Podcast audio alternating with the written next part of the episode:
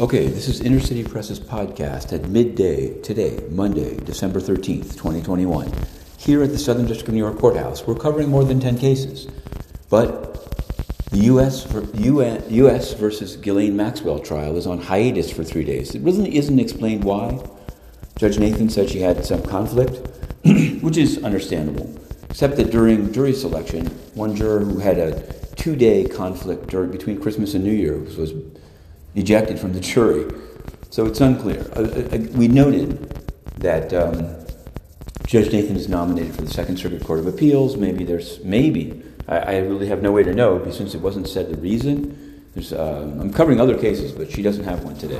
What I can say is I've covered so far today three criminal proceedings in the SDNY, all of which have had telephone phone in lines, which is something we requested for the Maxwell case, so that victims all over the world, including in countries banned from traveling to the United States amid Omicron could listen, but it was denied. We put in a second request, pending, not docketed, let's see. Now we also put in some questions to the United Nations today. Um, and their spokesman, Farhan Haq, did not answer any of them. In fact, he spun the UN's supposed response to its own child rapes. Really a shameful performance. And none of the correspondents allowed in asked a single follow up on that, much less on Maxwell.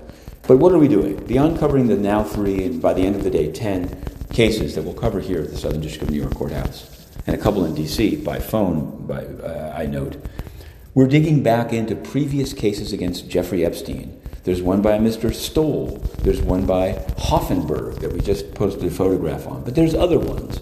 There's also the cases, his criminal case that we attended and, and reported at the time on, but now have more information about, including his arraignment after his arrest at Teterboro Airport, flying in from Paris, France. What was he doing in Paris, France, you asked? Why has that never been investigated?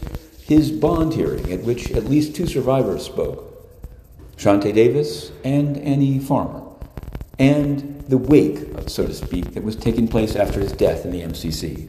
Then, of course, there were the proceedings of Ghislaine Maxwell. Anyway, we're going to use this hiatus to report, dig in, and provide some bonus analysis of these events here in the SDNY because this trial is not over, but the government has rested. But so much could be revealed through it that yet hasn't been. That, as reporters, journalists, citizens, investigators, we will continue to press. This is the three minute drill. Inner City Press, Matthew Russell Lee, court case cast, in this case, Maximum Maxwell.